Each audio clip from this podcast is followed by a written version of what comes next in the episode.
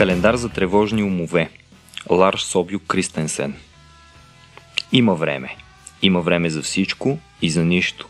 Да свършиш нещо, да тичаш в дъжда, да настигнеш слънцето, да опишеш справедливо тази любов, да отвориш писмо, да погледнеш в очите, погледни го в очите, да видиш същността на нещата и да не трепнеш, да се движиш между хората като човек, да отидеш отвъд края на пешеходната зебра, да паднеш и да се изправиш на друго място, да лъснеш обувките си, да оставиш следи, да оближеш рана и да премълчиш думите си, внимателно, като крехко дете. Има време за времето, което минава. То не е хубаво, то не е лошо, просто го няма, то е отминало. Има време за всичко и има време за нищо, откакто свят светува. Здравейте слушатели на Рацио Подкаст. Аз съм Васко, а вие сте с Интералия, предаването ни за изкуство, култура и общество. Навън е може би близо до 40 градуса температурата, но а, плочките на терасата не са единственото нещо, което е прегряло.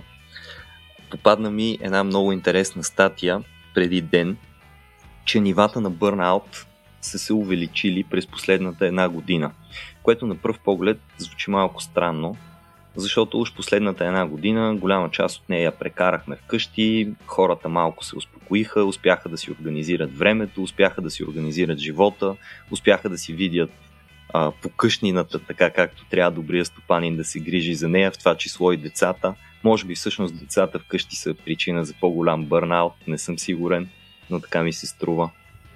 И а, това, което очаквахме, че може би навлизаме в една нова епоха, в нещо по-различно за човечеството, благодарение на коронавируса или по вина на коронавируса, не съм сигурен кой от двата израза е по-уместен, се оказа напълно вярно. Само, че тая нова епоха, освен че е странна по отношение на комуникацията, май се оказа много странна и по отношение на това как самите ние усещаме времето си. И понеже в Интералия последните доста епизоди са посветени на времето, пък ние тук обичаме да си хващаме една тема и да се задържаме на нея съвсем в духа на епизода, който днес записваме. А, продължаваме да си говорим за това, като този път спираме да гледаме назад към миналото и се обръщаме за момент към настоящето, това, което е сега. Неизбежно е, разбира се, да направим някое друго сравнение с времето, което си спомняме от някога, когато сме били по-млади, когато живота е бил по-различен и когато скуката беше един постоянен наш спътник. Между другото, а, съвсем скоро излезе един епизод на подкаста, само че на поредицата Vox Nihili, който е посветен на скуката. И а, горещо препоръчвам да го чуете. Много интересен епизод е. Надявам се, че днес също ще успеем да засегнем някои от тези аспекти. Преди да преминем към а, разговора по същество, и казвам преминем, защото не съм сам, но е сега ще ви кажа кой е тук заедно с мен. Искам да ви кажа, че ако харесвате това, което правим, ако ви допадат тези епизоди, а дори за първ път да ни слушате, аз ще ви напомня накрая още веднъж, а можете да ни подкрепите на racio.bg support, а, като един от най-готините бенефити е, че можете да ни станете патрони в Patreon и да дойдете в един невероятен, великолепен Discord сервер.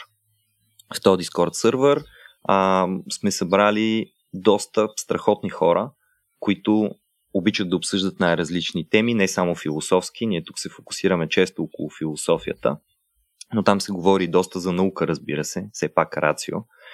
А, така че, добре дошли сте. А, ние ще, ви бъдем благодарни, ако а, ни ударите едно такова рамо. След това кратко време за реклама, казвам здрасти на Ники Диогеров, един от любителите, ценителите на живота и от малкото хора около мен, които всъщност биха се насладили на това просто да изпият една чаша вода в спокойни времена. Здрасти, Ники. Здрасти, Васко. Как си ти днес в този изключително горещ предобед? Държа да подчертая, записа го правим през деня, но необходимостта от вентилатори и климатици е вече неизбежна. Да, наближава най-горещата част от деня, а, но в крайна сметка няма много какво да направим по въпроса, така че а, някак се преживяваме. И да, а, горещо е и наистина с това, което каза ти за бърнаутването, а, е сякаш доста актуална тема, актуален проблем в обществото, но ми се струва, че лятото е малко по-бавно всичко и може би малко по-трудно бърнатват от работа и от, от към ежедневие хората. А, не знам как се струва на теб. Всички, да. всички бърнаутват в момента на плажа. Не да, чисто да. физически бърнаут. Burn all over, да. Burn all over, да. То не е бърнаут. Ами, така би трябвало да бъде. А, макар, че, а, честно казано, има и тук останали някакви последните клетници, пленниците на пустия град, общо заето, които все още наблюдавам и а, хич не им завиждам как всеки ден пътуват до работа и обратно. А, аз пък си мисля, че може би на доста хора им е приятно да са в малко по-празнен град, а, което може би също се връзва с това забавено лятно ежедневие, а, защото малко по-малко се усеща за бързания живот, може би, когато хората са на море, когато София е малко по-празна или който и да е по-голям град, като е малко по-празен. Може би хората малко по-малко работа имат като цяло, но а, да, мисля си, че може би има хора, доста хора, на които им е приятно това също да са в малко по-спокоен град. Особено ако шефовете им са на море. Това гарантира по-приятното преживяване на работното място. Обикновено поне така се случва.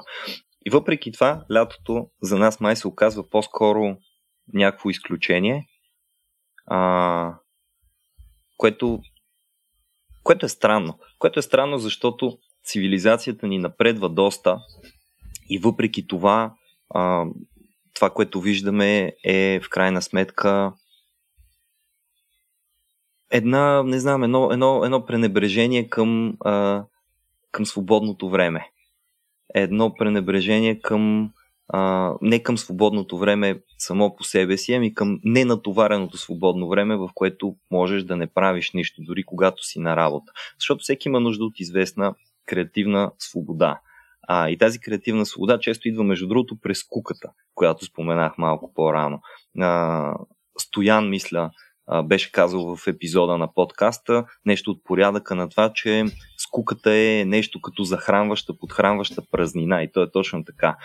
И то по две причини. На първо място скуката ти дава едно буквално пространство, в което ти можеш да твориш. Нали? То е едно време пространство, в което ти си отекчен и а, това означава, че не се занимаваш твърде много други неща. Мозъкът ти не е разсеян. Можеш да си събереш концентрацията на едно място. От друга страна обаче, никой всъщност не иска да бъде отекчен. Едва ли някой се стреми умишлено към това да бъде отекчен. И съответно, втория плюс на, на това да бъдеш в състояние на скука е, че ти се опитваш да избягаш от скуката и се опитваш да избягаш от скуката обикновено като си намериш някой смислен проект, който да те спаси от нея. И ако тя е хубава скука и ако ти знаеш точно как искаш да се спасиш от нея, а не просто да го направиш на всяка цена, от тази празнина наистина може да се роди нещо много хубаво, което изобщо не си очаквал, че ще се случи. Да, а, така е. Обаче, може би, поне от личен опит, ако съдя, е добре да внимава човек а, това, с което се захваща, да, да не се окаже, че ще изяде цялото му време или а, свободно време имам предвид. Да кажем, приемаме, поне аз сега като размишлявам върху тези неща, приемам, че а, си има всеки някаква работа ежедневна. Може да не е работа от 9 до 5, но просто нещо, което така си прави а, като ежедневен ритъм и а, визирам нещата извън това в свободното време, mm-hmm. които остават. И, а, и да, нали, понякога е изкушаващо човек да подхване някой нов проект, нова задача, някоя странична работа, може би, за да оплътни времето си, а понякога и по други причини но аз поне, да кажем, съм имал случаи, в които не, може би не съм преценявал добре колко време би ми отнело нещо и се е налагало така да, да стигна до моменти, до които почти бърнаутвам, за да направя, за да нали, за, а, свърша тези, тези неща. Mm. И миналата година, а, която сякаш, сякаш беше малко по-бавна покрай локдауните, а, макар че това, което каза и ти за живота в семейството, а, когато хората имат деца, може би не знам дали бавно е точното описание на едно такова ежедневие, в което постоянно се случва нещо, но може би се случва не много различно. Тоест, постоянно е, всеки ден е натоварен, но в същото време е сходен с следващия. Ам, не съм сигурен дали бавното време е правилно описание на една такава ситуация, но, но все пак ми се струва, че а, с работа, може би покрай работата вкъщи, хората, поне съдейки по това, което аз съм си говорил с приятели и, и от себе си, имаше моменти, в които аз поне се чувствах малко по-леко, не ми беше толкова натоварено. Мои приятели също са ми казвали това. В същото време всички казват как са били по-продуктивни на работа. И, и някакси в един момент има някакво противоречие. Как на всички хем, е им е било по-леко и спокойно, хем са били по-продуктивни на работа. А, и, и аз се замислих, че в един момент, тази година, началото на тази година някъде, когато а, имах възможност да погледна върху миналата година вече малко с по-страничен поглед, всъщност осъзнах, че аз реално се взимах много малко време за почивка и не... Сяк, сякаш в крайна сметка миналата година бърнаут в един момент, което не го осъзнавах тогава, но го осъзнах в последствие.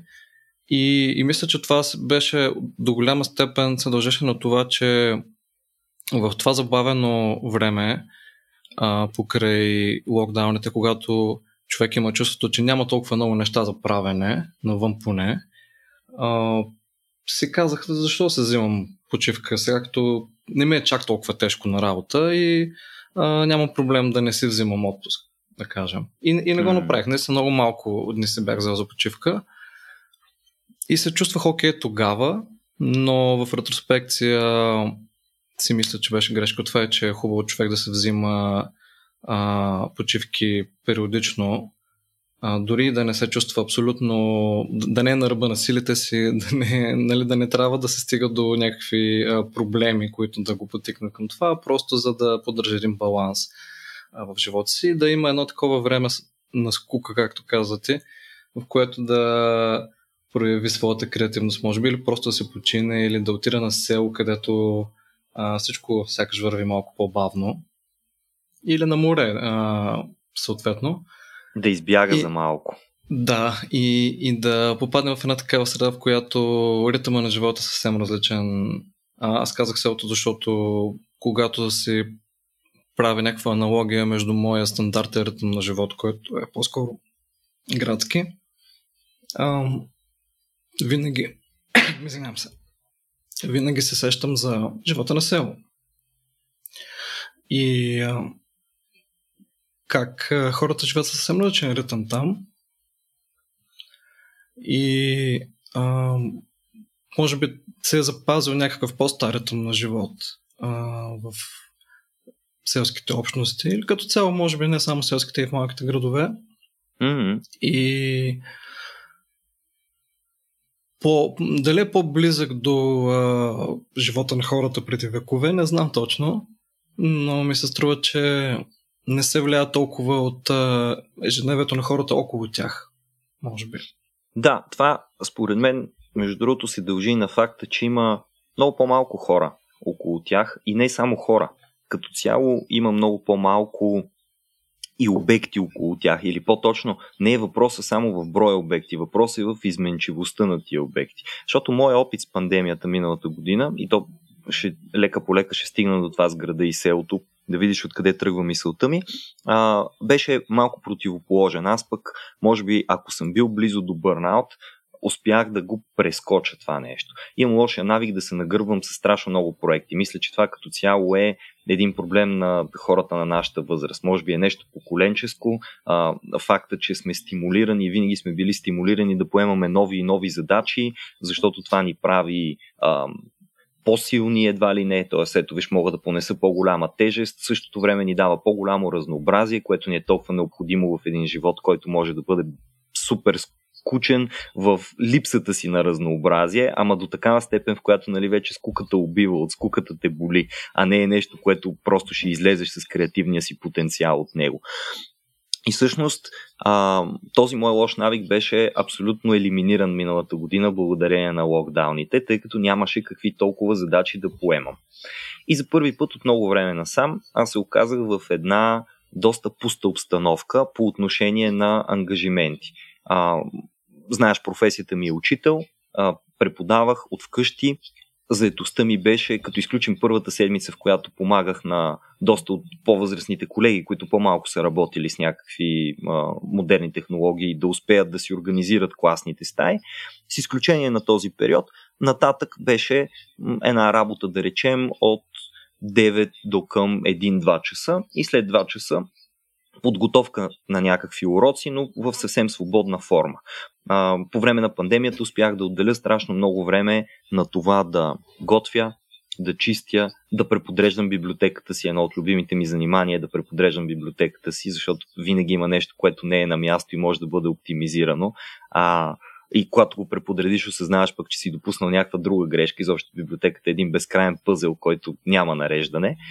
А, да, да се занимавам с неща, дори като най-обикновени физически упражнения, ежедневни дейности. Абе, тук има някаква коченка, която ще оправя, тук ще направя ни лицеви опори, защото няма какво да прави и така нататък и така нататък.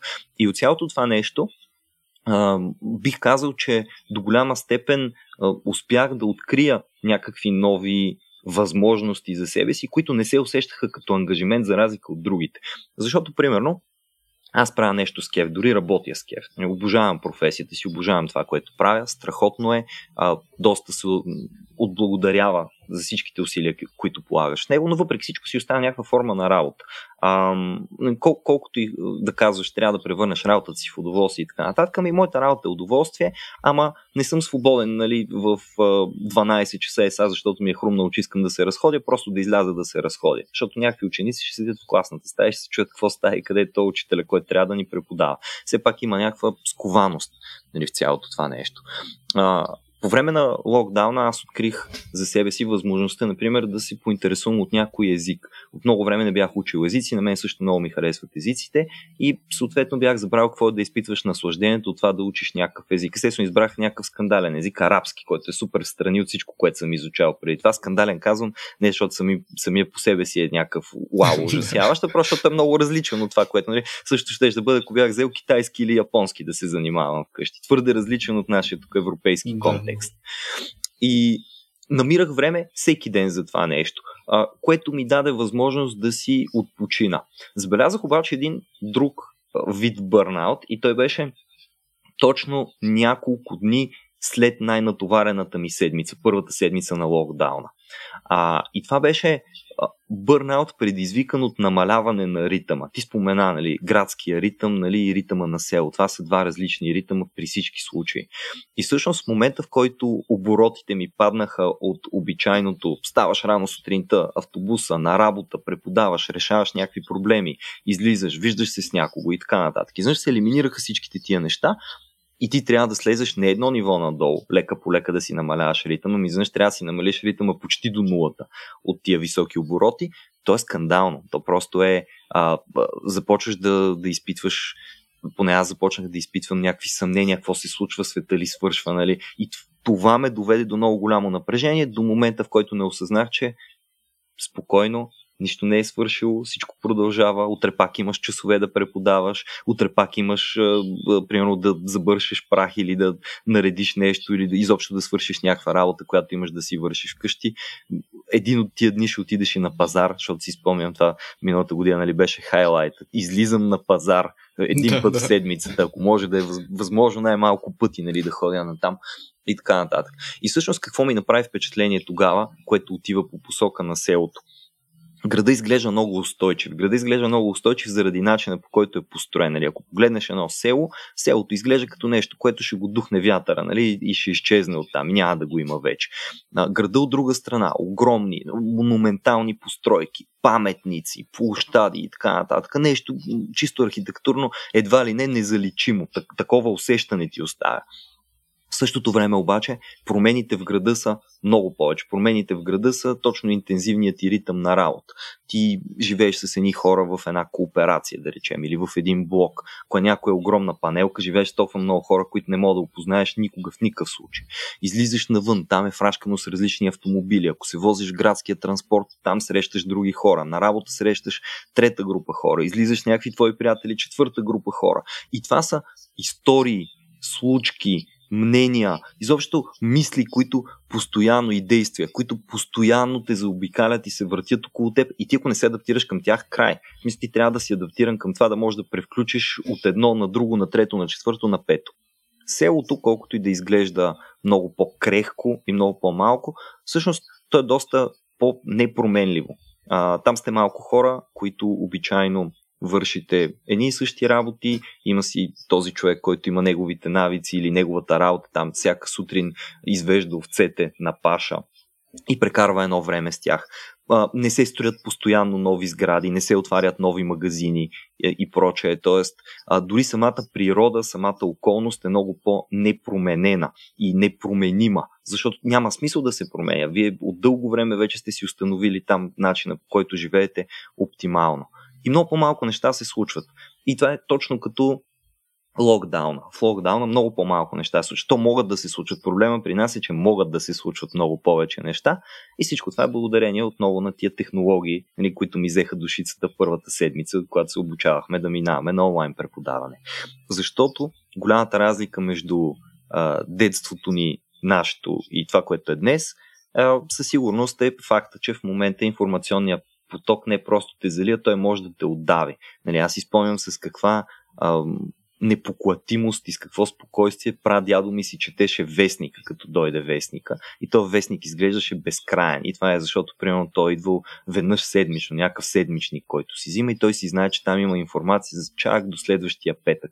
И не бърза за никъде, и бавно чете и по този начин научава разни работи. Излезе от време на време, заговори се с някой съсед то ти е интересно ти е да комуникираш така с хората.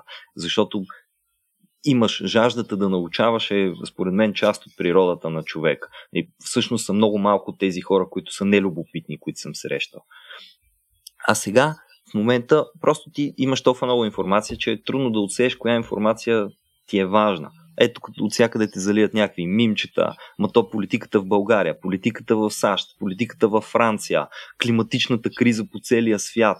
А, шест нови книги са излезли, ето ви ревютата на тях. А, ето новия филм видяли на а, Дени Вилньов, нали, сега ще излиза някакъв дюн. Видя... Ма видя ли последния трейлър? Видя ли го? Защото е много важно да видиш последния трейлър веднага. Е, сега излезе преди 5 минути и ти още не си го видял. Моля ти се, отвори си браузъра и го виж, защото получаваш вече 6, нали, 6 съобщение, 6 нотификация. Поне преди, когато бяха имейли, беше една идея по-чил.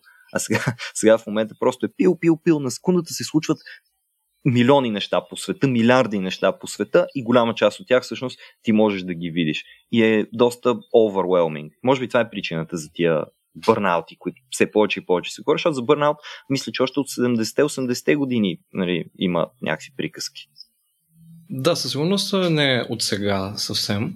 Иначе, абсолютно съм съгласен с това, което казваш за технологиите. Аз, например, в началото на локдауна миналата година отделих няколко дни, в които да си подредя всички отворени табове на браузърите да, и запазени линкове някъде, така че да си изчистя нещата, които съм се запазил като интересни, а, кои ги прегледах, кои си ги запазих в някакви други списъци, но отделих сигурно часове, за да премина през всичките тях доста набързо, само колкото да си ги изчистя. И съответно след това пак се насъбраха много а, такива неща. Един вид някакъв беклог, от неща, които са ми интересни, информация, с която съм се залял. А, и в тази връзка скоро хванах на една статия от, мисля, че един Substack блог, който между другото от слушателите не е ползвал Substack. Препоръчвам доста тази платформа. Тя е платформа за писане на блогове, към които може да се сабскрайбва човек и ако иска може да подкрепя малко тип Patreon а, всеки месец с определена сума авторите, които а, му харесват. Нова платформа, има доста готини хора, които я ползват вече като Пати Смит и, и други известни личности, но не само. Та попаднах на една статия там на а, автора се казва Дейвид Фериер или Фарие, ми той е от Нова Зеландия, така че едва ли е а, много странно произношението, но не съм сигурен точно как е, която се казва There's just too much. Има просто прекалено много неща. И неговата идея е, както споменах, той живее в Нова Зеландия, новозеландец. Неговата идея е, че той казва, аз съм вече на 35, възраст, която приближавам и аз постепенно. И усещам, че вече не мога да насмогна с всичко наоколо. Но почва с това как а, като пътува с кола и пусне радиото, почват някакви песни от 70-те, тип Fleetwood Mac, Neil Diamond и така нататък, mm-hmm. които сякаш са останали непроменени във времето. Тоест ти едва ли нямаш гаранция, че ако се пуснеш радиото, ще чуеш стара песен, което мисля, че в България го има. И, и той казва, аз не разбирам това, как по-възрастните хора се кефят на това и си слушат съвсем а, без да им е странно тези постоянно повтарящи се стари песни.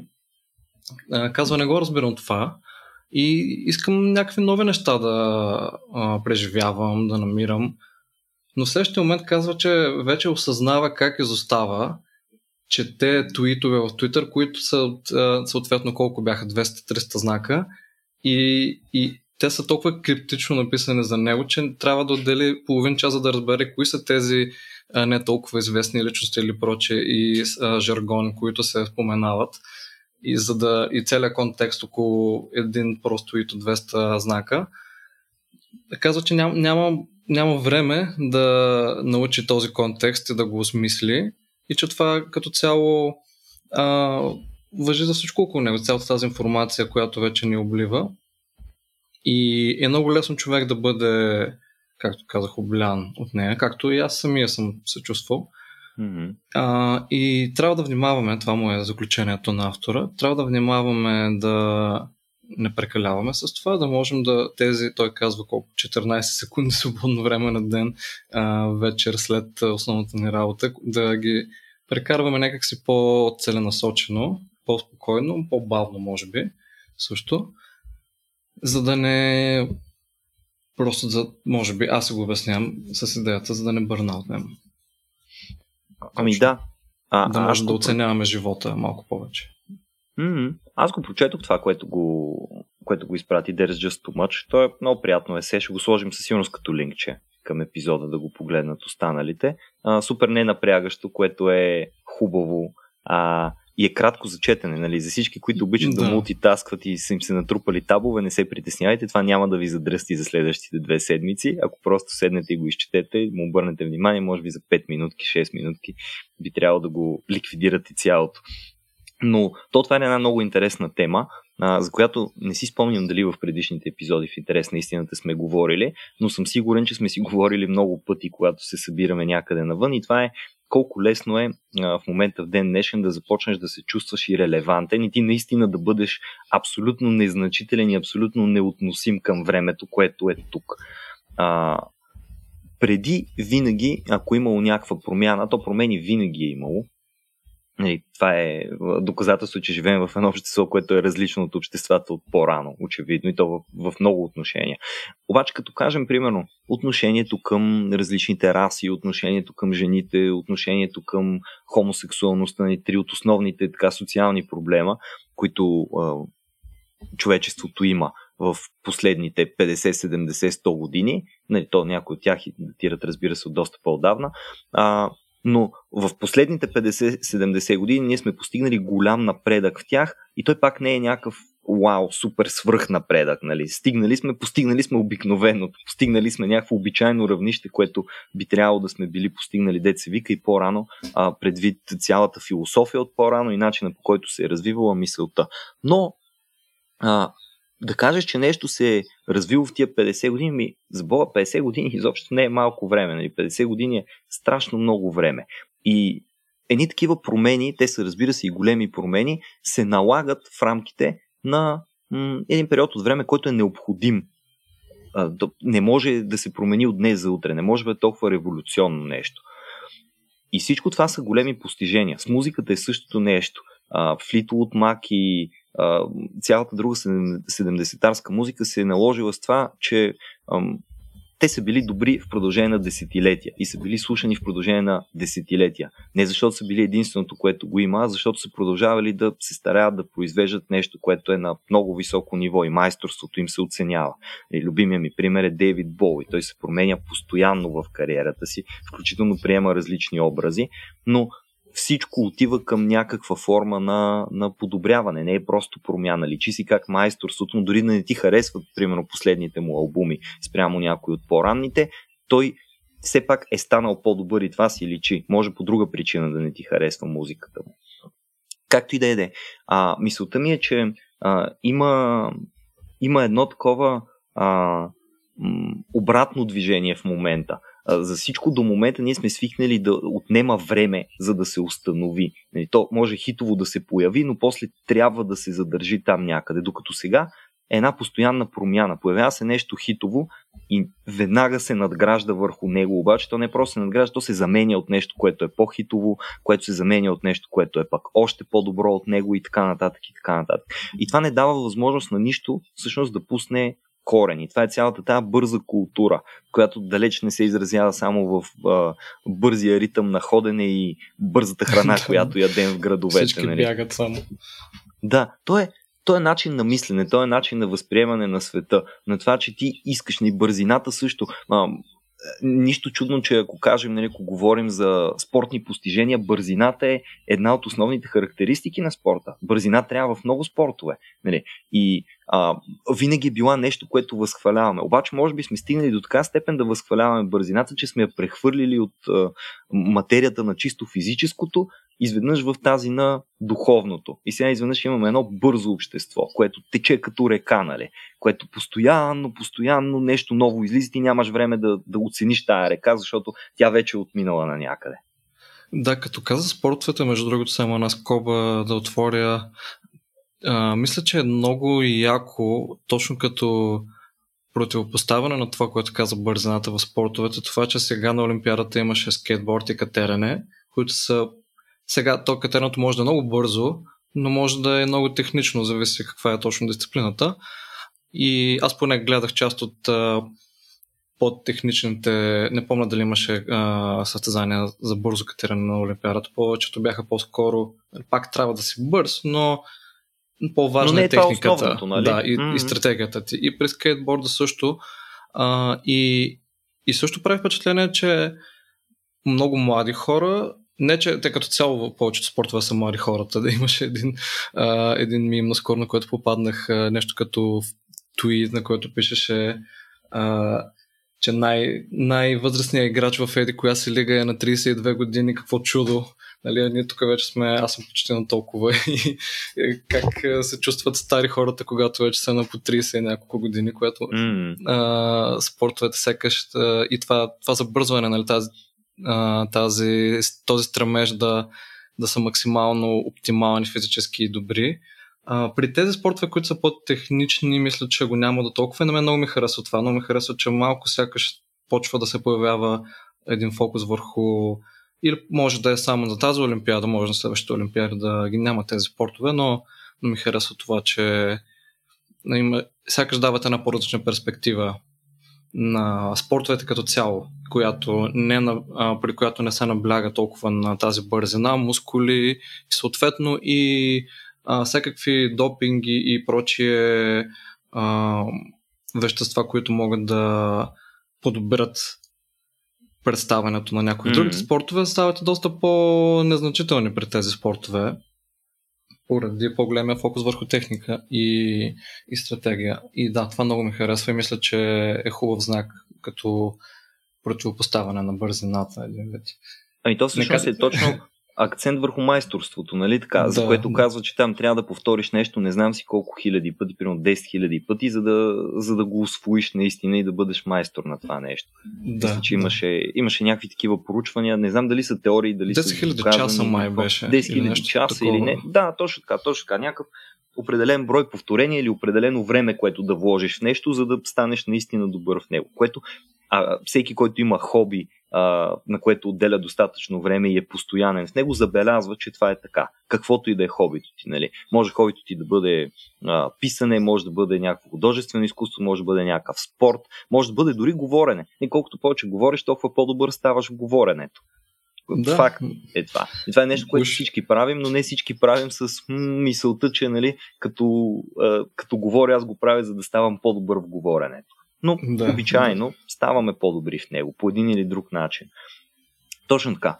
И а, оказва се, че все така е вярна една старата идея, че ти си обречен да умреш в чуждо време. Нали? Никой, никой не се ражда и не умира в своето време, защото страшно много неща се променили. Ако това някога е било така, това най-вероятно е било в, за последно, може би през средновековието, бих казал със сигурност преди Ренесанс. Даже и през средновековието. Ама не, за средновековието относително рано са умирали, така че може би може да се каже, че са умирали във време, което не се е променило толкова много от раждането до смъртта им.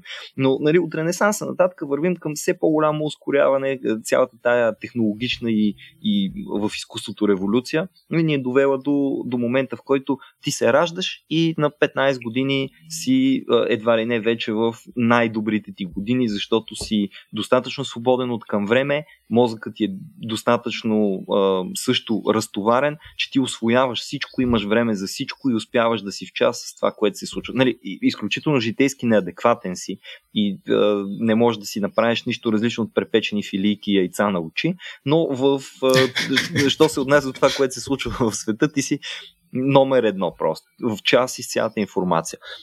И лека по лека това започва да, отива надолу. В смисъл, все повече и повече започва да, да се изгува тази твоя способност и да викаш ти, нали, както в спорта на 32-3 години, това е най-възрастният играч, то се оказа, че ти на 30 няколко години, подобно и на блокпоста, вече си в някаква друга вселена. В смисъл, на 35 години, ако днес приключи живота ти, ти пак не си в час с нещата. И на 25 години, вероятно, си изостанал с нещата, защото вече си бил в университет, нали, и си се занимавал с някаква много конкретна насоченост, съответно не си обръща внимание на много други насочености. И докато това е нормално, т.е. това, което казваме, страхотно е, супер е да не си в час всички неща. Съвсем окей okay е да не знаеш всичко, съвсем окей okay е да имаш приятел, който се интересува от биология и ако ти трябва нещо свързано с биология, да си говориш с него и той да ти разкаже, защото ти си кръгла нула там това някакси не стиква като принцип с Бога. В смисъл, колкото, колкото и да го знаем, че няма как да си специалист по всичко, а, все повече и повече сякаш жаждата да ги знаеш тия неща, може би защото се създава едно самочувствие, че когато си прочел разни статии в интернет, ти започваш да разбираш от тая работа, ами тя си е тази жажда вкоренена в човека. Виждам го примерно в много познати, които а, решават да минат на някакъв режим на self-medication.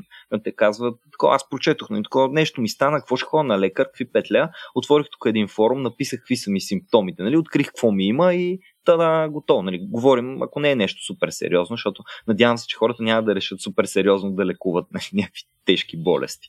А, сами вкъщи имам предвид. Но за всякакви такива работи, в които, в които има експерти, мисля, че даже в, а, пак в подкаста, май пак в Vox или Ставро беше правил преди доста време един епизод за експертността и как намалява тая експертност, защото има някаква информация, но тя е почти лаическа информация, която е на върха на пръстите на всеки един от нас. Нали. В клавиатурата пишеш такова, как да направя или какво си и то ти излиза всичко. Включително някакви скандални неща ти излизат, нали. А, които ти няма как да ги провериш. Има хора, които са дали 5 години от живота си да се занимават с архитектура. Ми, може би с две статии от, от Wikipedia един блог пост, нали, няма да можеш да си построиш къща ти. Не, няма да е толкова лесно и е хубаво да се обърнеш към някой, който знае какво се случва. Но това лека по лека дори се загубва като идея, ми се струва. Тоест много а, м- а, защото аз съм поддръжник на идеята, че изобщо всяка форма на наука трябва да бъде близка до хората. Ако могат хората да я разбират, е супер. Нали? Ако хората се интересуват от нея особено, да могат да влязат в нея, е супер. Но не вярвам в необходимостта на всеки човек да знае всяко нещо. Това е, даже по-скоро е грешно. Ти представяш колко ще си задръсти глава. Те в момента главите ни са задръстени. Ние затова бърнаутваме като луди навсякъде хората по света. Ами да, както се казва No Man is an Island, а, което по-скоро е може би от социална гледна точка, по принцип, че не може да се справя сам, но и това търсене на, на информация в интернет пак е може би някакъв а, симптом на стремежа да се справи човек сам с нещо. Освен това, мисля, че това, което каза технологията по-рано е много свързано а, с този проблем. Просто е много по-лесно и бързо, вместо да се занимаваш да отидеш някъде да говориш с някой на 5 км или 10 или 100, да потърсиш в интернет, да видиш какво са написали хората в някой си много хубав форум или прочее и да си кажеш, ето, това най-вероятно е така и и да не търсиш, т.е. Да, да намериш най-краткия възможен път към нещо наподобяващо отговор или поне нещо подобно. И, и това според мен се точно от интернет и тази вече някакси липса на асинхронност, която се, се наблюдава покрай интернет. Сякаш всичко се случва едновременно и през цялото време и, и това е. И, и в момента също и просто се случват няма, не можеш да кажеш, че нещо почва тук и свършва еди къде си, в, а, когато говорим за интернет, така ми се струва. Mm-hmm. Просто постоянно става нещо и то продължава да се случва. А, ти се пишеш примерно с някой, но разговора в чата не приключва, защото може утре сутринта някой да ти отговори или след два дни. И, и сякаш а, не е като писането на писма, когато а, има предвид на физически писма, не на мейли, когато а, малко повече се стимулират хората да, може би, да разкажат нещо по-кохерентно от началото до края, защото кой знае кога ще получат а, отговори на съответно и ще mm-hmm. пратят и те отново а, свое писмо. Отнема време да се а, изпрати, да се достигне до а, получателя и така нататък. И а, аз съм си мислил как искам да почна да пиша мейли по подобен начин, но така и не съм успял да го правя систематично. Един вид, просто с приятели, с които по- по-малко съм си, си пиша напоследък, особено такива, които живеят в чужбина, съм си мислил как а, искам да им предложа сега да почнем да си пишем мейли като писма а, стари, в които просто си разказваме с малко повече текст, кой как е, какво прави, какво мечта и прочие. И, а, но не съм успял да го правя много успешно. Но, но ми се струва, че дори с мейлите е много трудно това, защото сякаш и много хора, когато те пратят мейл, очакват почти веднага да им отговориш и на мейла. Нищо, че на мен това ми е малко противоречиво, защото аз мисля, че мейлите са едно от малкото неща в съвременната интернет комуникация, които се, все още имат някаква прилика с а, тази стара асинхронна комуникация. Mm. Но все пак хората очакват сякаш, поне в много случаи, и на мейлите. Сега не, не визирам а, да кажем, работни мейли на хора, които комуникират по мейл с колегите си за нещо, което трябва да свършат в рамките на деня. Но... По-скоро за лични мейли. Да, лични или... А... Да, да, да кажем, някак... Не, не, не, не, не за неща, които са супер спешни, свързани с а, дарния работен ден, да кажем. Пак в много случаи хората ми се струва поне, че очакват а, сравнително бързо да получат отговор. Не казвам, че умишлено трябва да бавим отговорите си към хората, когато ни пишат, но, но някак си и там има едно забързване, сякаш. А, и в тази връзка, когато сетих се по-рано, когато каза за селата, наскоро хванах на една статия за някакво испанско селце, забравих момента, което а, съвсем наскоро е станало вече безлюдно. Последният човек, който mm-hmm. е живял там, е, мисля, че се е изнесъл. А, гледах снимки на това сърце, беше на някакво хъмче с каменни сгради, доста. А, и се замисля, че такива процеси има на много места на обезлюдяване на селата, но в същото време а, това беше, мисля, че, мисля, че попаднах на, на линка към, тази, към статията за това село в uh, Hacker News, една, една платформа с новини, не само за компютърни неща. А, в коментарите там много хора писаха, бяха написали как биха се преместили да живеят в това село. А, това са основно хора, които работят а, дистанционно, занимават се с а, най-вероятно някаква работа свързана с програмиране или може би не само, но а, в някои от сферите, които са по-предразположени към дистанционна работа. И те сякаш искат да, някаква част от тях искат да избягат от а, забързаното ежедневие в града и биха живяли в, това, в някое безлюдно селце в Испания. Но мен струва, че може би в България има някакъв такъв процес с някои в Родопите, където сякаш а, почват mm-hmm. да младите хора да... Сега не знам дали се местят изцяло, но има някакъв процес на облагородяване на такива села от млади хора, които сякаш търсят малко по-бавен живот в някакъв момент.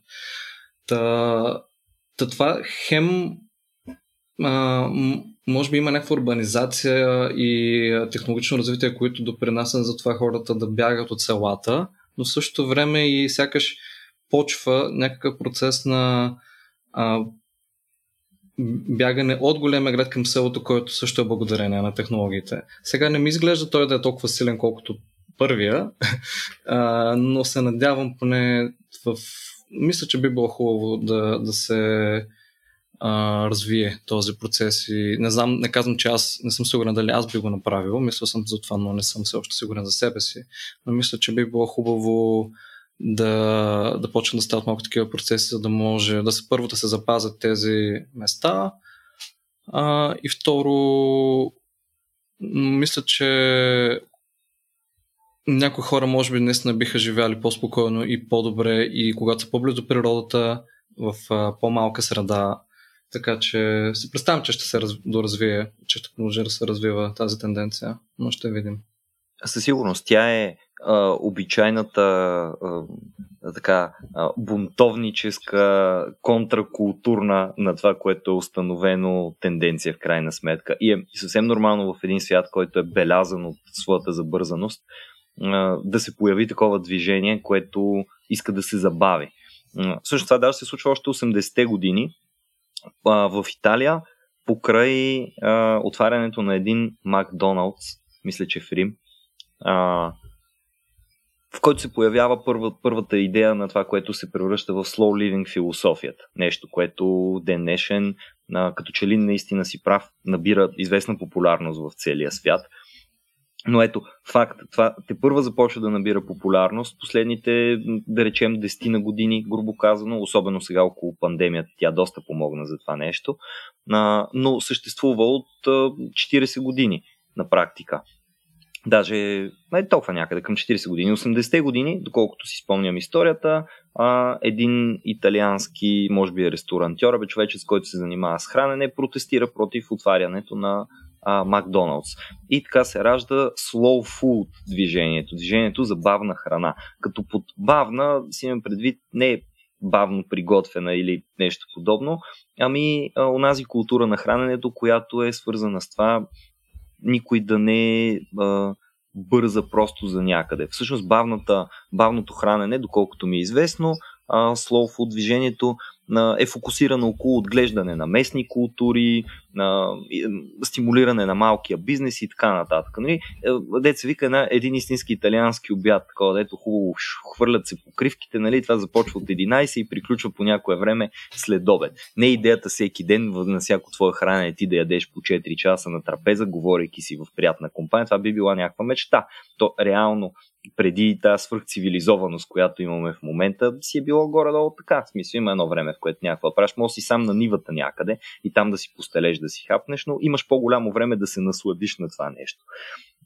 И покрай slow food, разбира се, се надигат и всякакви други slow процеси. Всъщност това а, бавно движение а, има своите клонове не само в храненето, но и в тъй наречен slow living, което е а, живеенето, slow fashion, което е модата в маркетинга, в пътуванията, в философията, в науката, а, даже в гейминга някъде ми беше попаднало, че има такова, то може би не е много популярно, а може би на мен не ми е просто много известно, но има такова нещо като slow gaming. а, разни игри, които се фокусират не толкова около твоите бързи рефлекси, нещата, които забелязваш, ами примерно наслаждение. Сега в мен сещам за една игра Journey има, в която обикаляш там една пустиня и правиш разни неща. Изключително красива игра с много да. хубава музика и в която просто не бързаш за никъде. Там това, което правиш е да лека по лека да си, да си изпълняваш нали, квеста, там да си търсиш твоите хора. Да, даже и... не знаеш май какво точно трябва да правиш и само така трябва да mm. сам някакси да се приспособиш към Да се ориентираш към това, да, което, което е страхотно. Бавни упражнения, бавен секс, нали, каквото се сети всичко в слоу движението просто го има в абсолютно всички сфери на живота. И според мен това негово надигане а, до голяма степен е свързано а, с идеята да разполагаш с времето си. Нещо, което а, е абсолютна фикс идея, според мен, на човечеството и бързата култура е продукт на, на желанието ти да разполагаш добре с времето си, но резултата не е точно това, което си очаквал. Защото да разполагаш добре с времето си не означава цялото ти време да бъде запълнено с всичко. В миналия ни разговор с теб се сетих там за едно писмо на Сенека от писмата до Уцили. И всъщност сега се сещам за първото писмо, не сега, ми преди да започнем да си говорим, още съм се сетил за него, а, което то е съвсем кратичко и затова би го прочел цялото, да видиш каква фантастична концепция е предложена там по най-най-най простия начин. Не е нищо революционно, нищо, което не знаем, но просто начинът по който Сенека го представя е точно това, което трябва да бъде. Нещо, което би ми се искало повече хора да чуят, да прочитат и така нататък. Та първото писмо. Сенека поздравява Луцилий. Посвети се на себе си, Луцилий. Другите крадат от времето ти, отнемат го. Сам го пилееш. Ти стори тъй. Пести го и го пази. Повярвай ми, част от времето ни ограбват на сила, част ни измъкват неусетно, а част изтича просто така. И все пак най-позорно е да пилеем времето си от нехайство. Ако се замислиш, голяма част от живота си губим, ако нищо не вършим. Още по-голяма, ако вършим нещата зле, целия си живот, ако вършим не каквото трябва. Посочи ми, кой придава някаква стойност на времето, кой цени деня, кой съзнава, че умира всекидневно. Самоизмамваме се, гледайки на смъртта като на нещо предстоящо. Голяма част от нея вече е отминала. Години, годините зад гърба ни принадлежат на смъртта. Прави това, което пишеш, че правиш, Луцилий. Лови всяка минута. И ще стане така, че като овладееш днешния ден, ще си по-малко зависим от утрешния.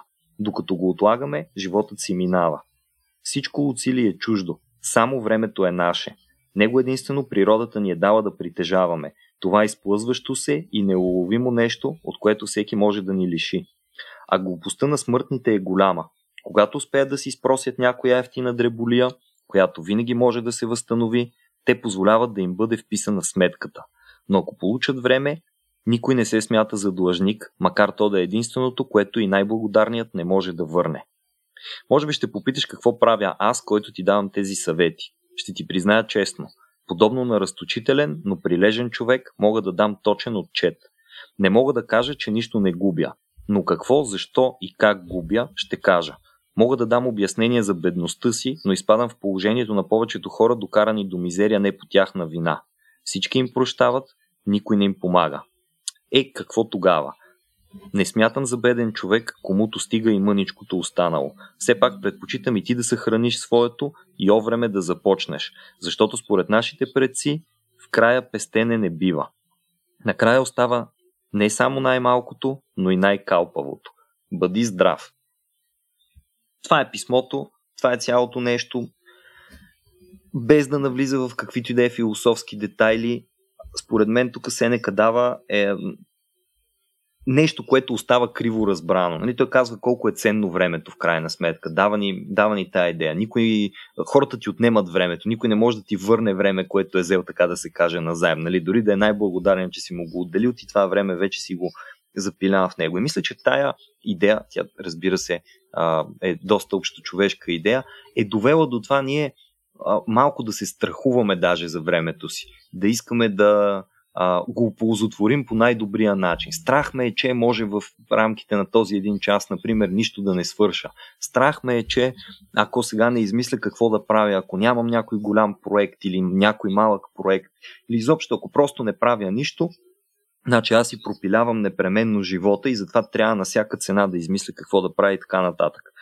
Това, което се пропуска обаче, което се намира в началото на писмото и което със сигурност ми е любимата част от него, защото удря доста здраво, е тази. Ако си замислиш, голяма част от живота си губим, ако нищо не вършим. Така е. Още по-голяма, ако вършим нещата зле, а ние често, между другото, вършим нещата зле, когато ни им отделяме необходимото време. Е просто, за да ги направим, ги вършим. И накрая казва, целият си живот, ако вършим не каквото трябва. И това означава, че ние, ако не отделим време за да разберем какво трябва, сега това трябва, няма да го коментираме какво точно трябва да означава, да речем, че трябва е това, което ни доставя наслаждение, което ни е полезно, полезно е и за другите и така нататък, ние всъщност ще сме си пропилели времето.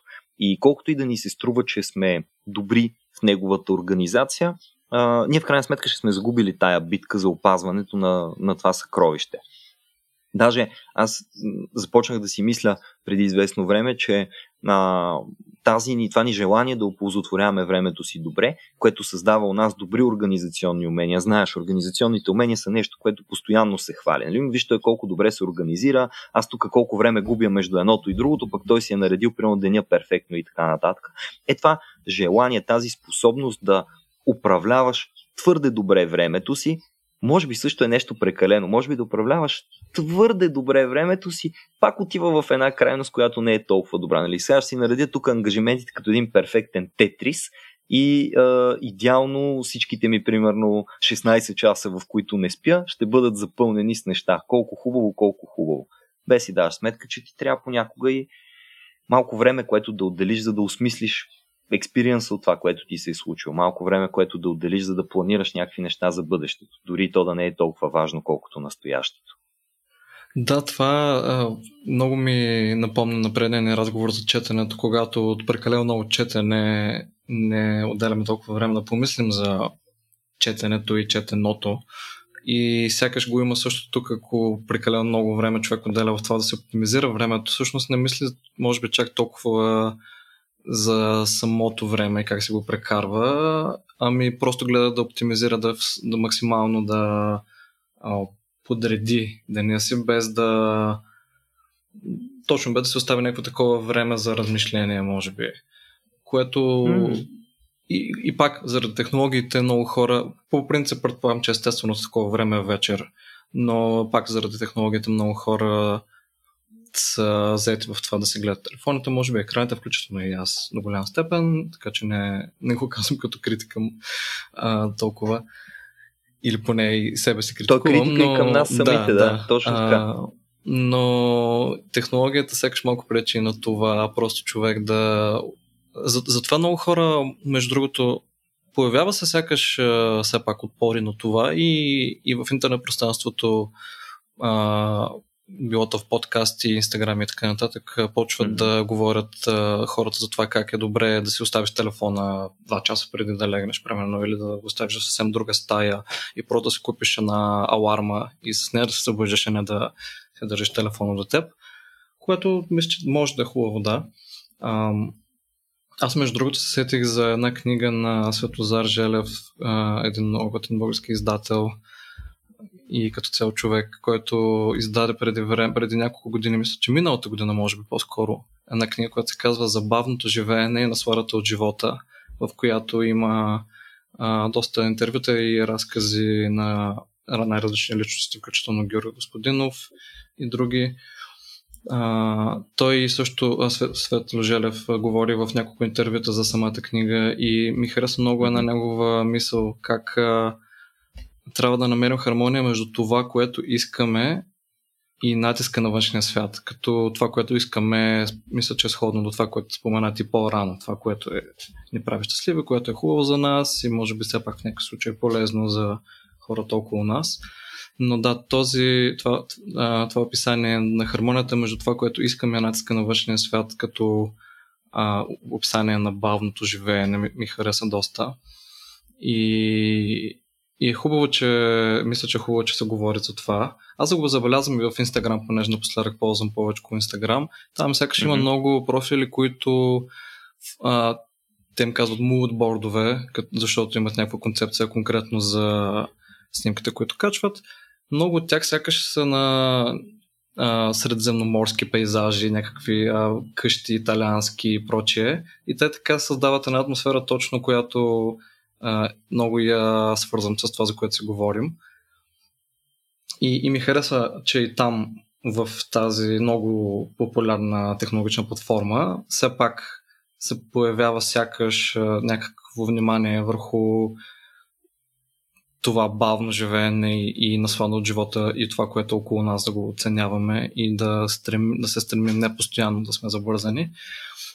Също, като каза за италианските а, храни, между другото, точно в Инстаграм наскоро ми попадна един mm-hmm. пост на Дженаро Конталдо, един от готините известни италиански а, готвачи. Мисля, че преди време даваха двама лакоми италианци по телевизията с него и още един известен италиански готвач. Той мисля, че е учител на Джейми Оливър, като цяло доста известен готвач, но ако му погледна човек видеята и постовете, те са точно такива как си а, събира от градината някакви стръкчата а, билки, а, ходи за гъби и после си готви нещо с тях. Та наскоро, миналата седмица, може би ми попаднали негов пост как, а, понеже е много горещо и там, той е решил да си изсуши домати на слънце за няколко дни и да си направи зимнина с сушени домати. И, а, ето, ето това е нещо, което ми харесва, което също и в България го имаме, за което сякаш също свързвам с бавното живеене. Лятото хората си правят земнина, отделят малко повече време, някакви часове, няколко дни подряд, може би, за да съберат продукти или да си купят, но също и после ги приготвят. И, и някакви такива дребни детайли мисля, че са много а, готни, които още не сме загубили все пак, или поне не съвсем. Може би младите хора по-малко земнина си правят, но а, аз не, си признавам, че скоро не съм правил. Преди съм помагал, когато съм бил с роднини, но сами аз не съм си правил, така че също съм а, виновен и критиката и към мен в това отношение. Но, но да, харесва ми как в интернет пространството не се губи вниманието към тези детайли сякаш. Хубаво е да ни се показва и тази страна от живота, да, защото иначе бихме останали с впечатление, че Blade Runner бъдещето е много по-близо до нас, отколкото нали, това slow living минало само от преди едни 40 години, нали? защото 80-те години в момента поне са символ на едно спокойно и бавно живеене и затова виждаме постоянно едно завръщане към тях, както мисля, че и друг път сме споменавали, към идеите от тях, към а, това да се слуша музика от 80-те или да се гледа дори някои филми, сериали и така нататък от това време. Иначе аз за Средиземноморието а, мисля, че жегата и, и наличието на море наблизо просто предпоставят една лежерна форма на съществуване. Там е един безкрайен август или поне изключително дълъг август, ако не е безкрайен. И просто то, то не те предразполага като да бързаш за където иде. Мен много ми харесва, че в тази книга, която споменаваш на Светозар Желев, а, в заглавието има а, наслаждение, има наслада. Тоест не е просто забавното живеене, а забавното живеене и какво каза? И наслаждението от него. И насладата от живота. От него. Да. И насладата от живота. Защото всъщност а, ние и в бързото ни а, ежедневие търсим насладата от живота. Мисля, че а, можем да си стиснем ръцете, че твърде много хора, ако не всички хора, именно това издирват. Щастието, насладата и така нататък. Проблема с бързото, а, който е измъмността му всъщност, е, че то на пръв поглед ти обещава много повече, но в крайна сметка изпълнява много по-малко. Тъй като, както е добре известно, ние изпитваме удоволствие или най-малкото удовлетворение от изпълнените задачи. Не, когато са ти се натрупали някакви задачи, дори да не са ти се натрупали, когато постигнеш нещо като цяло, това те кара да се чувстваш добре, това те кара да се чувстваш удовлетворен, да си кажеш, ето виж какво постигнах, нали? дори да е малко. Същия принцип, приложен в работата, би означавал, че всяка задачка, която отметнеш, ти носи някаква известна доза удовлетворение. Ти се чувстваш добре, защото кажеш, ето, у, виж, сутринта почнах с пет задачи, а сега нямам нито една. Само, че също така засилва и глада ти, затова ти да чувстваш отново удовлетворение. Тоест, влизаш в един цикъл, едно колело, което се забързва все повече и повече. По едно на надолнище на практика се спускаш, което си е същински слипър и слоуп, нали? А, ти а, тръгваш да, да изпълняваш една задача, вау, виж за колко кратко време я направих, сега ще изпълня втора, сега ще изпълня трета, четвърта, пета, шеста, изведнъж се оказва, че в работата си, нали, задачите ти са малко лернейската хидра там. Тъмън си отсякал една глава и те две нови са се появили. В това преследване на наслаждението. В един момент ти толкова много се уморяваш от преследването на това наслаждение, че спираш да изпитваш наслаждение. То е просто като един временен шот, нали, някой ти набива едно леко наслаждение от това, че си изпълнил задачата ти, след което веднага ти минаваш към следващата задача. Тоест ти нямаш времето, в което да се насладиш на наслаждението, ако мога така да го кажа. Тоест ти наистина не можеш да изпиташ в дълбочина удовлетворението от изпълняването на тия таскове, защото ти прескачаш от единия в другия. Тоест много е кратко времето и е много тънка границата между удоволствието от изпълнената задача и мъката от това да изпълниш следващата. Нали? Винаги има някакъв момент на, мъка. И аз забелязах, примерно, в работата ми, а, защото от известно време се занимавам и с административни задачи в училището и ми се падна да планирам едно а, печатане на дипломи на учениците.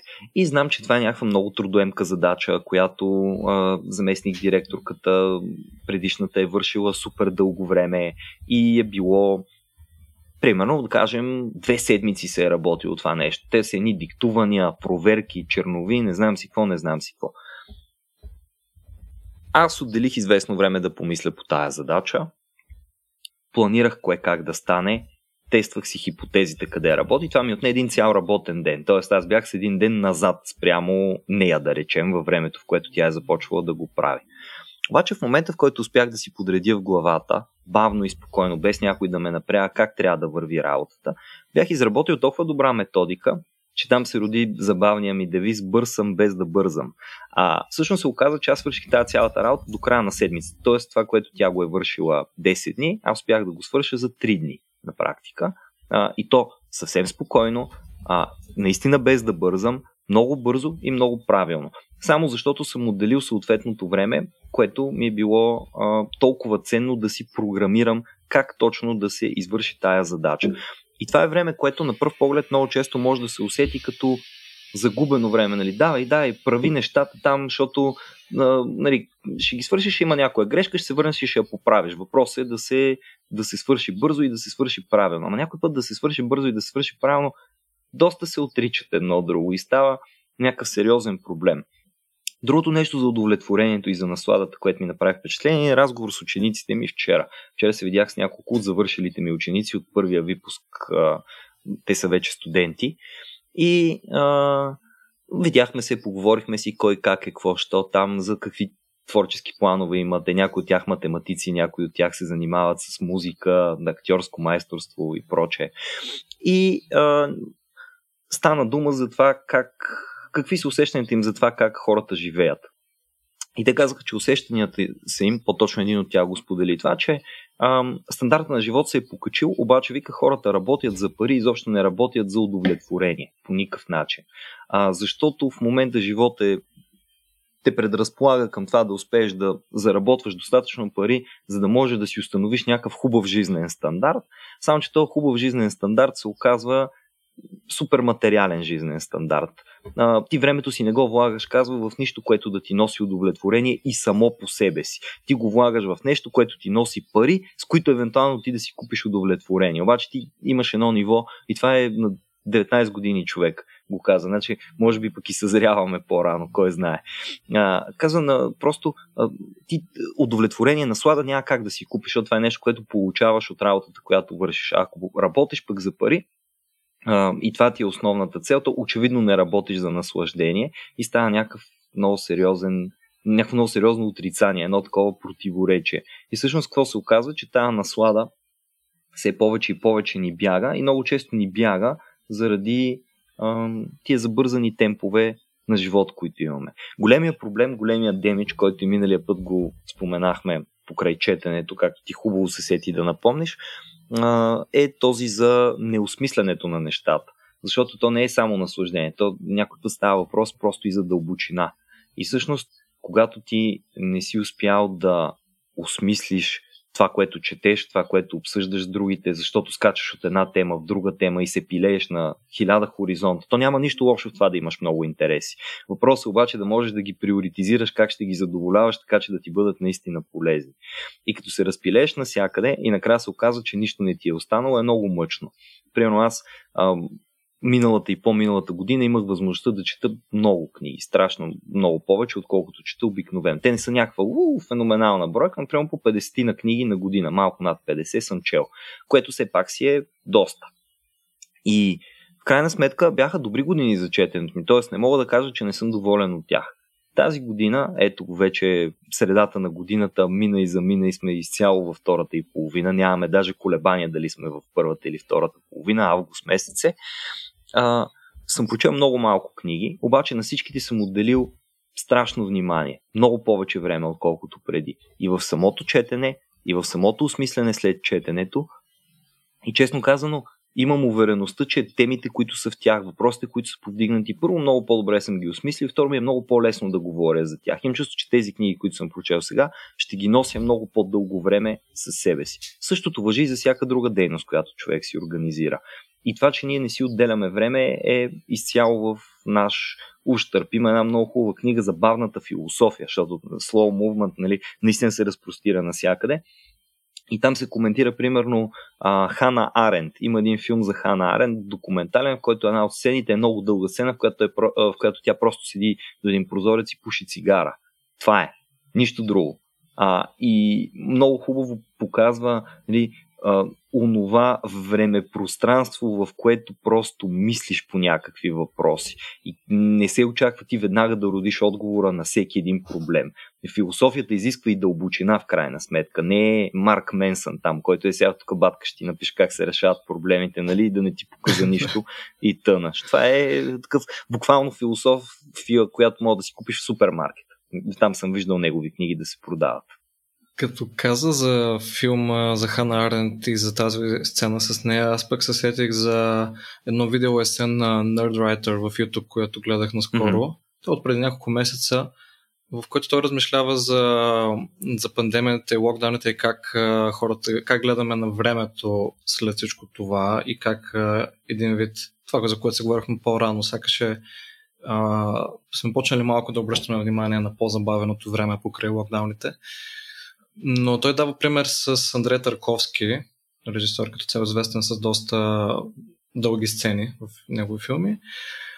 Дава пример с една сцена от неговия филм Носталгия, в която а, героя върви с една свеж в ръка през един празен басейн на езерце или нещо такова и се опитва да стигне от един край на басейна до другия със свеща без тя да изгасне.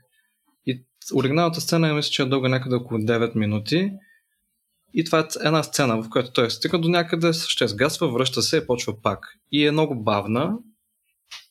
И много ми хареса идеята в видеото а, как а, Търковски с неговите похвати и като цяло фокуса му върху времето много а, сякаш подтиква зрителите да обръщат повече внимание точно на това как минава времето защото така в един момент може да се замислим, че човек често си мисли, че съжалява, че не е отделил много, а, достатъчно време за нещо друго или че е отделил прекалено много време за нещо трето. Но, но понякога пък не ни остава време да се замислим за тези неща толкова. Може би е добре да, да го правим. И, и точно тези, това бавно изкуство, може би, ако може да го наречем, не съм сигурен дали се среща като термин, но е нещо такова. Е едно от нещата, които мисля, че помагат за тази цел. Съгласен съм, да. А, Дърковски от всякъде е някакво, някакво бавно изкуство, бавно кино. Конкретно, да, той казва, мисля, че има един цитат, че а, киното за него е като мозайка с времето или нещо подобно. И, mm-hmm. и, и това е много яко, защото наистина може един режисьор да, да си играе с времето, както се иска, за да предаде на читателите, на, на, читателите, на зрителите съответно и, и на тях неговите идеи, неговите размисли за това как може би усещаме времето в определени ситуации. Mm. Ами, аз, сет... аз... Да, Извинявай, да, сетих се в пак, като казах бав... за бавното кино, пък е една моя много любима книга бих а, а, описал и като бавна литература. Тя не е дълга книга за четене, не в този смисъл, може би пак защото става въпрос за Италия, конкретно за Сицилия, Гепарда на Джузепе Томас Ди Лампедуза. За нея сетих, когато си мислех преди да запишем също с теб защото тя описва живота на едно аристократично италианско семейство в Сицилия, в залеза на аристокрацията там и началото на републиката. Има много сцени, има, има много сцени, които точно олицетворява всичко за това, за което си говорихме. Но една моя любима сцена в нея е как а, един главните герой а, отива в главата на семейството, Mm-hmm. а, отива в а, таванската си, таванското си работно помещение, отваря един телескоп и гледа към звездите и размишлява за звездите просто известно време. А, и да, а някаква такава бавна литература, в която героите просто се оставят на дребните, може би не толкова дребни понякога емоции и проблеми в а, италианското село и също време в следващия момент мислят за звездите и а, живота. Това също е, може би олицетворява този подход към времето, озабавения. И, и много ми харесва тази сцена от книгата. Те препоръчвам. Като чуя бавна литература и на мен първата ми асоциация, между другото, е Казуло и Шигуро. А, там е толкова всичко наблюдателно, дълбокомислено и тотално не фокусирано около действията, ами по-скоро около наблюденията, че а, спокойно може да се преразкаже това, което се случва в рамките на няколко страници, но тежестта, разбира се, за този тип литература далеч не стои в екшена. Е, той стои там някъде зад, зад този observation, нали, това наблюдение над света и мисля, че това се доближава най- най-много до представата ми за изпитване на наслада, докато четеш нещо. И Шигуро. А, не знам ти дали си го, дали си го чел и какво си чел от него, но... Чел съм погребания Великан, която, да, мисля, че съм съгласен с твоите впечатления за нея поне. Там, там го имаше, да, да, там абсолютно го имаше това нещо също. А, спокойствието, бавнотата и дори а, има едно нещо в, в Slow Living, което се чуди дали само на мен ми излиза на преден план или по принцип го има като част от тази философия и а, то е повторяемостта. Това, което кажеш ти, нали, 9 минути сцена, в която се случва едно и също нещо на практика, то е просто едно действие, което може да се разгледа като едно дълго действие или като едно кратко действие, което е повторено много пъти в рамките на това нещо. И с а, бавната, бавната кухня, бавното хранене, с бавната мода и всичко това, има един елемент на повтаряне. Дори ежедневието на, на повторяемост, на това, което беше локдауна за мен, това, което е често живота в селото и така нататък, на, се съчетават бавност, с а, простота и с повторяемост и правят някаква свет, светата троица на а, наслаждението, може би, за хората, които харесват тази философия. Ние доста си поговорихме и а, мисля, че за, за финал имаш ли нещо, което се сещаш, което си пропуснал всъщност, за което не ни остана време? Ами сигурно ще излегнат някакви неща, когато после си говорим пак по темата, но не се сещам за нещо. Ще говорим пак, просто сега. ще си говорим пак. Да. Така че, а, може би това, което, което, което каза повторяемостта а, е така, но също време има някаква сезонност, сякаш, която mm-hmm. може би раз, така внася а, разнообразието до някаква степен в повторяемостта коя, което е нещо също хубаво според мен, че не, не е тотално през цялата година абсолютно. Да, не е монотонност. Да. И, и сякаш има някакъв всяк, фокус в а, обществото, не, заедно с low living върху това да се точно а, може би екологичните проблеми и прочие а, теми също са обвързани с, с цялата тази философия. Така че може би нещата по някакъв начин си пасват като мозайка mm. в някаква степен. Да. Ами благодарим на всички, които бяха с нас през този малко повече от един час, особено ако сте изслушали епизода на скорост 1, а не 1,5 или 1,8 или повече. Една практика, която се среща при слушането на подкасти. А, ако сте го изслушали набързо, приканвам ви следващите епизоди или които ще слушате, да ги слушате на нормалната им скорост. Ние може би а, по-бавничко говорихме и този път, което е част пък от създаване на атмосферата. и е готино. Ако искате да ни подкрепите и да продължим да правим а, не да правим, но да обсъждаме а, такива теми и ако искате разбира се и да се включите в тях, можете да направите това, като ни ударите едно рамо на racio.bg support, като ни станете патрони в Patreon и се озовете в страхотния ни Discord сервер, където между другото имаме и Book Club и а, някои от всичките тия литератури, които подмятаме, рано или късно ще се озоват на масата и ще си организираме една дискусия около него. Бяхте с Интералия, насладете се на лятото, а, вероятно ако слушате в първия ден този епизод, това ще бъде петък, така че да ви бъде прекрасен уикенда, ако слушате по друго време, ми пак да ви бъде прекрасен уикенда. Чао!